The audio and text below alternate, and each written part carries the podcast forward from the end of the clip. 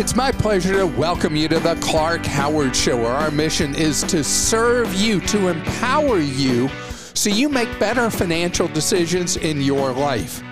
In this episode, I'm going to talk about a couple of different scams and how you can avoid falling prey to them. First, getting a four legged family member. Into those? A pet. And later, how to tell what job postings are likely legitimate and which ones are most likely scams. Well, puppy fraud was a constant question or issue that we dealt with during the pandemic. I mean, the phrase pandemic puppy was a real thing because people were lonely. I mean, let's face it, we are social beings as humans.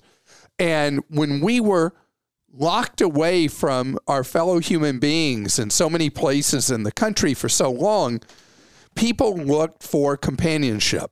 And so uh, I was hearing over and over again from people who were getting scammed. And I did several stories on television about people who were scammed out of big money in the whole puppy con game. And this is something that goes on and on and on, not just during pandemics.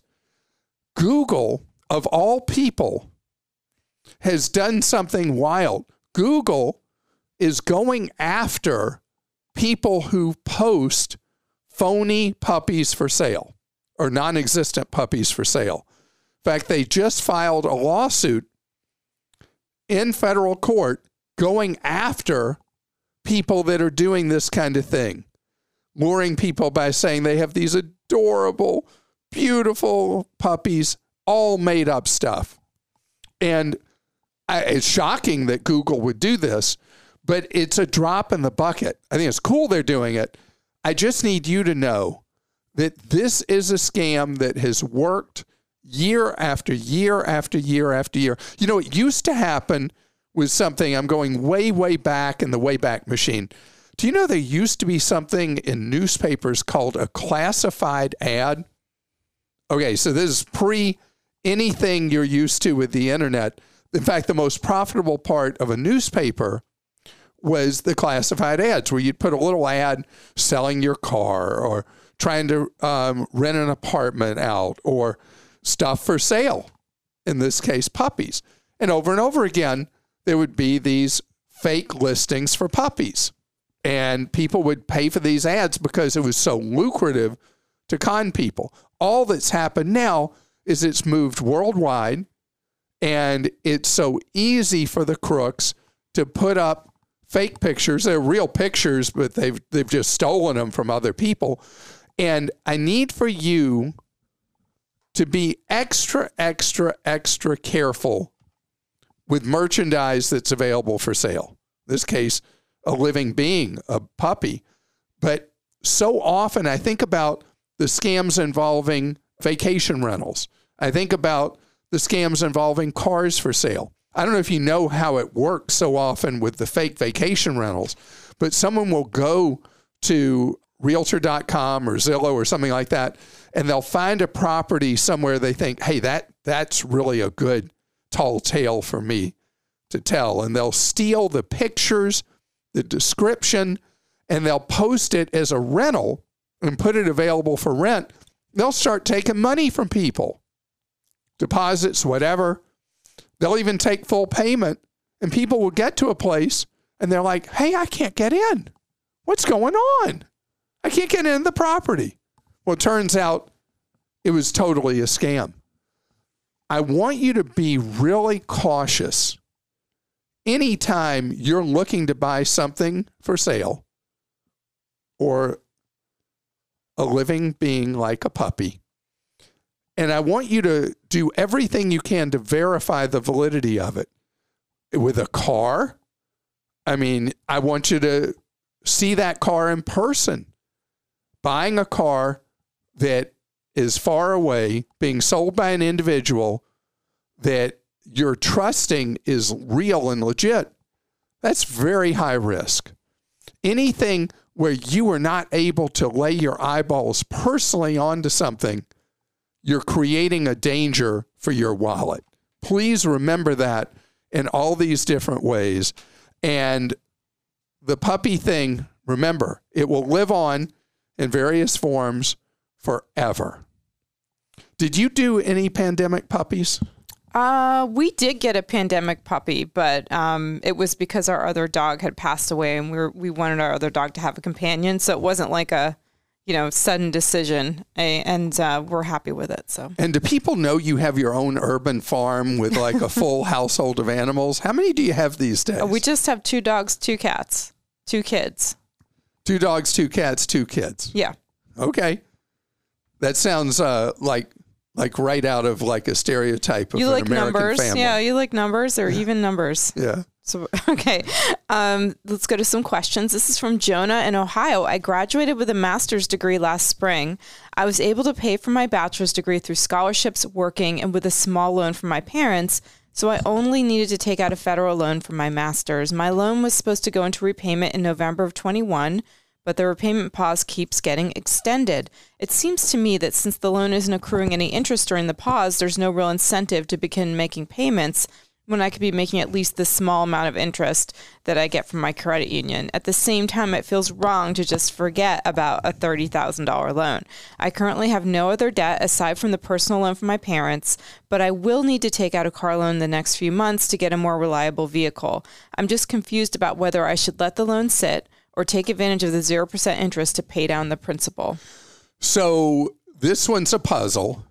You're going to need the n- new vehicle. It's going to require a loan.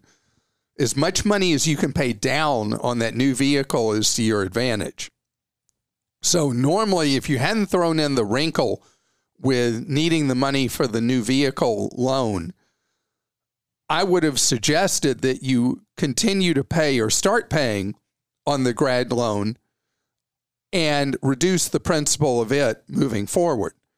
In your case, go ahead and continue to benefit from the payment holiday. Save that money and use it towards a down payment on that vehicle so that vehicle loan you can make the loan term as short as possible. And also when you make the loan term shorter, you get a lower interest rate as well because you're creating a lower risk profile on the vehicle loan. I want you to join a credit union if you haven't done so already to get the best deal on it. Now, the student loan, 30,000 with a graduate degree, total amount of student loan debt, that is a manageable amount of debt. And I would not want you to pay as agreed over 20, 30 years, whatever. I don't want you to pay that much interest. As your finances allow you, as payments resume, I want you to pay as much as you can each month towards that loan. It's probably a grad plus, which has a higher interest rate than an undergraduate student loan anyway. And I want you to attack that and get rid of that 30,000 in a reasonable period of time, not Uh, is higher priority than everything else in your life. But I don't want you to say, oh, they only want X per month. That's all I'm going to pay. That I don't recommend. This is from Cynthia in Georgia. If a check for $5,000 is deposited into an account that has less than $50, when will that $5,000 be available for withdrawal? My 18 year old daughter was scammed. She allowed a check to be deposited into her account and she was instructed to send money to various Apple Pay and Cash App accounts. These transactions occurred over two days. The check was returned in three business days, but by then, the bank allowed all the money to be withdrawn from that check. We filed a fraud case with the bank, but they have yet to answer this question. I've always known banks to hold a check for a number of days before you can withdraw against it. Is this no longer the standard? Otherwise, the scam would never have happened if the check was verified. So, Cynthia, this is ugly on many, many levels. This is like the puppy scam thing. This is an oldie but baddie that criminals give you a fake check, tell you you get to keep part of it, and then you pay them whatever method they tell you the rest of the money. And this is such an abusive scam. So the thing where banks hold back availability of funds, that is for their protection, not yours. The fact that the bank didn't put a hold on your teenager's check it does not benefit you in any way in a case where she's been defrauded out of this $5,000. This is as ugly a story as there could be because the criminals conned her, they have the money, and she is responsible for that money. And so if the bank, yes, if the bank had followed their hold rules, then she would not have been able to send this money out. The fact that the bank did not do so is in no way a protection for you because the bank failed to protect itself. Because now they face something else too. And that is where's your daughter going to come up with $5,000 to make good the loss on this rubber check? She had less than $50 going into this. So the bank is a loser in this as well because where's your daughter coming up with the $5,000? Their failure to properly execute a hold on the check for time for it to clear will ultimately potentially cost them and your daughter and cause reputational harm for her going forward being able to have a banking relationship. So in this case, everybody loses except the con artists. And do you think the bank maybe has like, you know, most of them have a limit on how much you can deposit that they would hold? Do you think it's like 5,000 above 5,000 or something no, so, bank potentially? So the way it works is there's a certain amount of money that is available after two banking days. Right. And then depending on the size of the check, check. and prior activity, there are hold cycles beyond that. Mm-hmm. So this is this is a case where the bank failed to protect itself, which if the bank had been protecting itself, it would have protected her. This yeah. is this is one with no happy story no, to it warn, at all. Warn your loved ones and everyone you know about these scams. So the scam in base, how this scam works, many different wrinkles, but you're told whatever tall tale, you're given a counterfeit check or a stolen check to deposit in your account. And you're told whatever story they come up with, that you get to keep a portion of the money from that check and then you pay them the rest. So you get a commission for being the one that deposited the check. And so people are like, wow, this is free money falling out of the sky. And they believe whatever tall tale they're told. And then the consequences are brutal later on. The shocking thing in this case is the check came back bounced in three days. Usually these checks take weeks to come back bounced. This is very unusual. In a normal situation, wouldn't even matter if the bank had put a normal hold period on that check the check would not have come back as no good till well after that hold period. And this is from Michelle in Virginia. Hi, Clark. My husband just booked a car on Turo, and we declined the accident protection insurance since we have rental coverage insurance through our Chase Preferred card. The owner of the car is now asking us to upload a picture through the Turo app of his driver's license and auto insurance cards. We already provided all of his information from his driver's license to Turo and are uncomfortable uploading a picture of his license. The owner of the car will not rent to us if this is not done. Is this safe to do? It makes me very uncomfortable for you to provide this to the individual, Michelle, who's renting you a Turo. They've obviously been burned in some way by somebody who didn't have adequate insurance, I would contact Turo and say, what is normal procedure? Is it okay for the actual owner of the vehicle, like as if they were a traditional rental car company, Hertz Avis, National Budget, Alamo, whoever? Is it okay for them to ask for this kind of information from you? Because if it was a major rental car company and they asked to see your insurance card, or your driver's license or whatever, you say, sure. In this case, it's fuzzier because Turo is acting almost like an Airbnb, matching up individuals who want to rent a vehicle with somebody who owns a vehicle that they're happy to rent to them.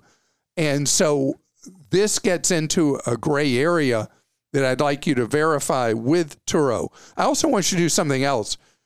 You need to see if your own automobile insurance covers you and also if your credit card that you have with Chase, does it cover Turo rentals? What I'm trying to think the language they use for those kind of rentals where you're renting not from a major rental car company, but you're renting through an app. You just got to make sure that that is a covered purpose because not everybody in auto insurance and not all the credit cards that provide auto insurance coverage or the equivalent of auto insurance coverage for rentals, if they do in fact cover rents that you do, rentals that you do on Turo or other such platforms. Gosh, a lot of assignments on that one, huh? and straight ahead, we got people in job rotation like I can't recall. I mean, I really don't remember another time, Krista, that people have been looking for a new job with the velocity that people are today, the quit rate, all that. So you need to know as you're out there looking for jobs, and so many of the postings now you apply initially online, you got to know when there's a scamster lurking and when it is potentially a real opportunity. This episode is brought to you by Progressive Insurance. Hey, listeners, whether you love true crime or comedies, celebrity interviews, news, or even motivational speakers, you call the shots on what's in your podcast queue, right? And guess what? Now you can call the shots on your auto insurance too. Enter the Name Your Price tool from Progressive. The Name Your Price tool puts you in charge of your auto insurance by working just the way it sounds. You tell Progressive how much you want to pay for car insurance. Then they'll show you a variety of coverages that fit within your budget, giving you options. Now, that's something you'll want to press play on. It's easy to start a quote, and you'll be able to choose the best option for you fast. It's just one of the many ways you can save with Progressive Insurance. Quote today at progressive.com to try the Name Your Price tool for yourself and join over 28 million drivers who trust Progressive. Progressive Casualty Insurance Company and Affiliates. Price and coverage match limited by state law. As you're out there saying, you know what? This job I got, I'm not going anywhere in it. I want another opportunity. Where people look now, and there's nothing wrong with it, is they look online. And scammers know that this is a ripe opportunity to really, really take advantage of people, to steal their identity, steal uh, money, all kinds of cons involved in the job market. The people who, according to a Better Business Bureau study, the people that are being ripped off the most are people 25 to 34 years old that they are the most likely to trust an online job listing more than anybody else and cough up a lot of personal information with a potential employer not verified and sight unseen. Gosh, doesn't this sound a little like a theme from what I talked about earlier with the puppies? That the problem is people can create a backstory that makes them seem like they really are a okay. Where's the number one place that people are letting their guard down and getting taken? According to this, Indeed is the platform. Indeed is an absolutely perfectly legitimate platform and a very popular one. So, criminals, the con artists, are using a respected, mainstream, legitimate platform as a way to get you to think, oh, this is on Indeed. These people have to be absolutely legit. And then they'll have some kind of online interview with you or something. And then they'll say, oh, okay, well, we need to have your social security number and we need to have this and we need to have that. Before you realize it, you've given a criminal the keys to the kingdom that the criminal needs to engage in full identity theft. You know, eventually the trail goes cold on the job. And then all of a sudden you're like, wait a minute. What is this th- thing I'm getting saying, congratulations on my new American Express card. Or I hope you're enjoying your new blah, blah, blah car or whatever, because you had given the person enough information, the con artist, to engage in the ability with that social and your address and your date of birth and everything else they get, they've got your whole profile and they're off to the races. The good news for people 25 to 34 is the main targets of this.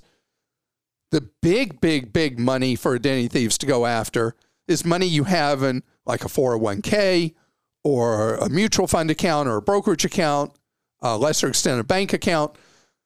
And typically, you haven't reached the point in life that you got enough money that you're a great target for them on those things. Those things are more likely targeted towards older people. And interestingly enough, beyond age 45, people are not really susceptible to this particular scam. And the difference is people that are 25 to 34 are digital natives. Everything uh, you've known from when you were very young was being able to do things on the internet, doing things digitally, doing things on a phone, and makes you more susceptible to digital scams than other people. Now, the amount of money lost in these scams, though, this is fascinating. And going back to what I said about the brokerage accounts, 401k accounts, and the rest, people that are 65 plus almost never get taken in these fake job listing scams, but the amount of money lost is much higher among that very, very small group.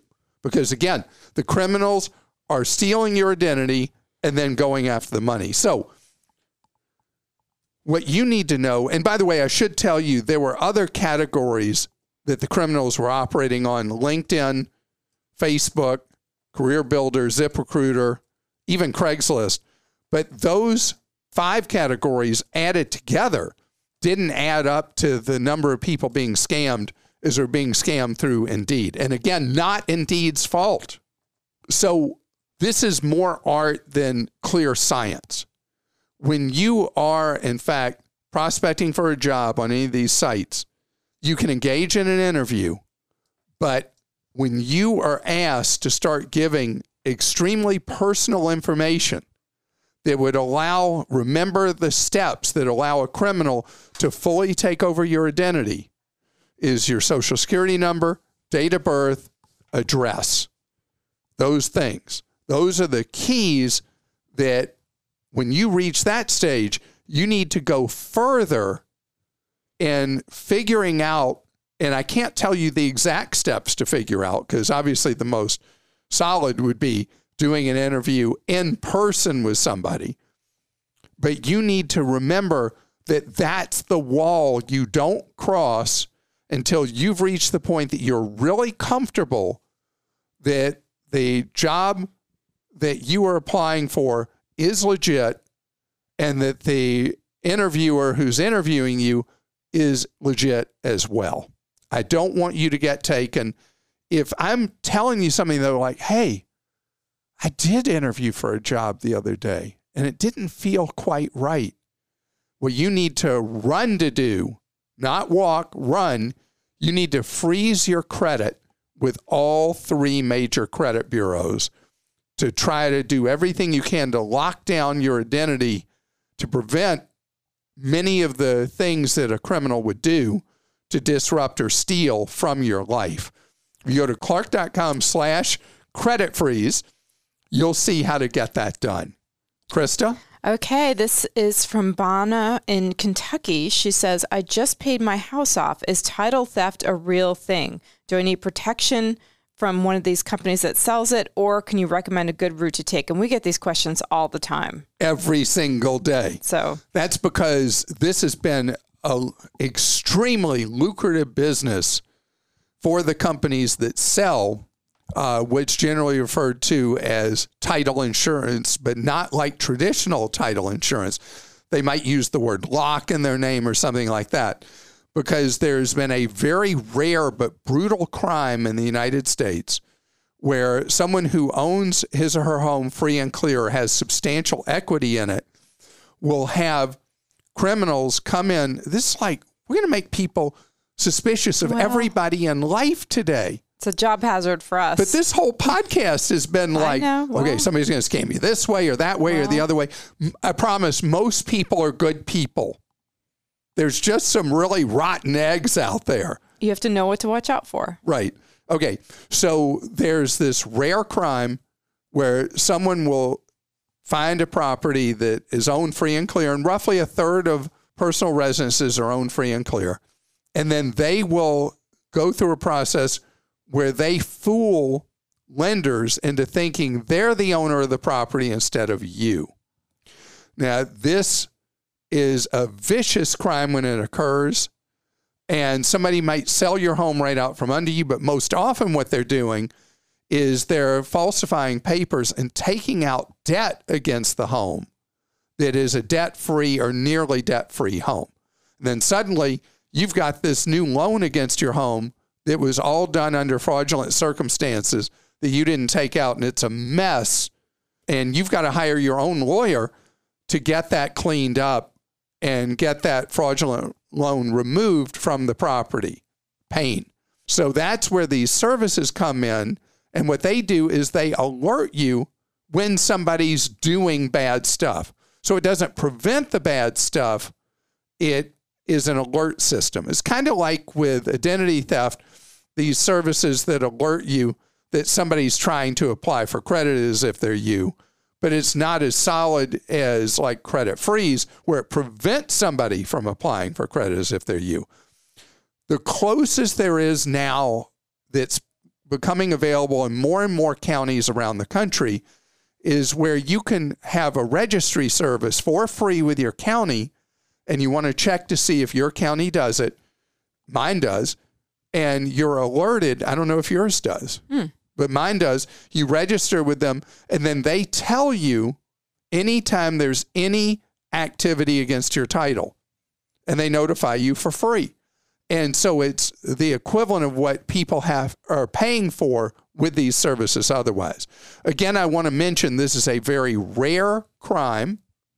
It's one that's now very clear to counties all over the country and law enforcement all over the country, but it does remain a potential hazard for people who own their homes free and clear or with heavy substantial equity.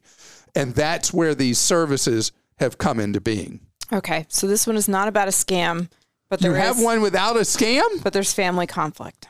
Okay. This is from Robert in Hawaii. I share a mountain cabin with a good sized lot with my brother in the Lake Tahoe area. My brother has decided to sell it. I'm not happy, but I don't want to fight it out in court. Other than buying him out, what can I do?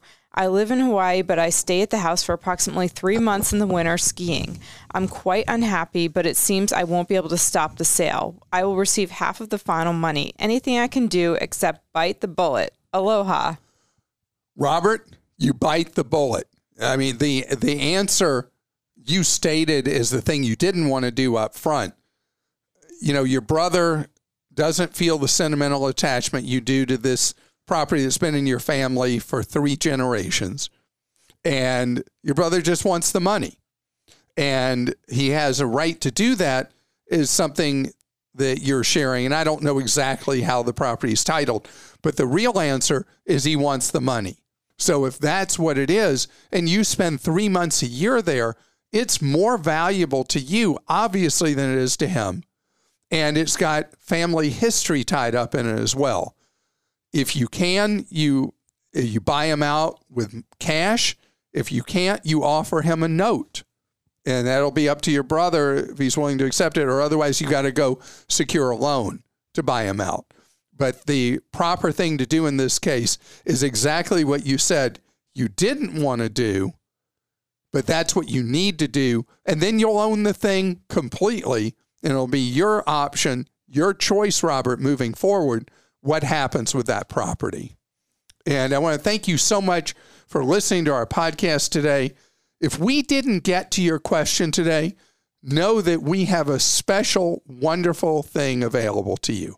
We provide free one on one advice, information, and guidance to you, something we've been doing for almost 30 years now.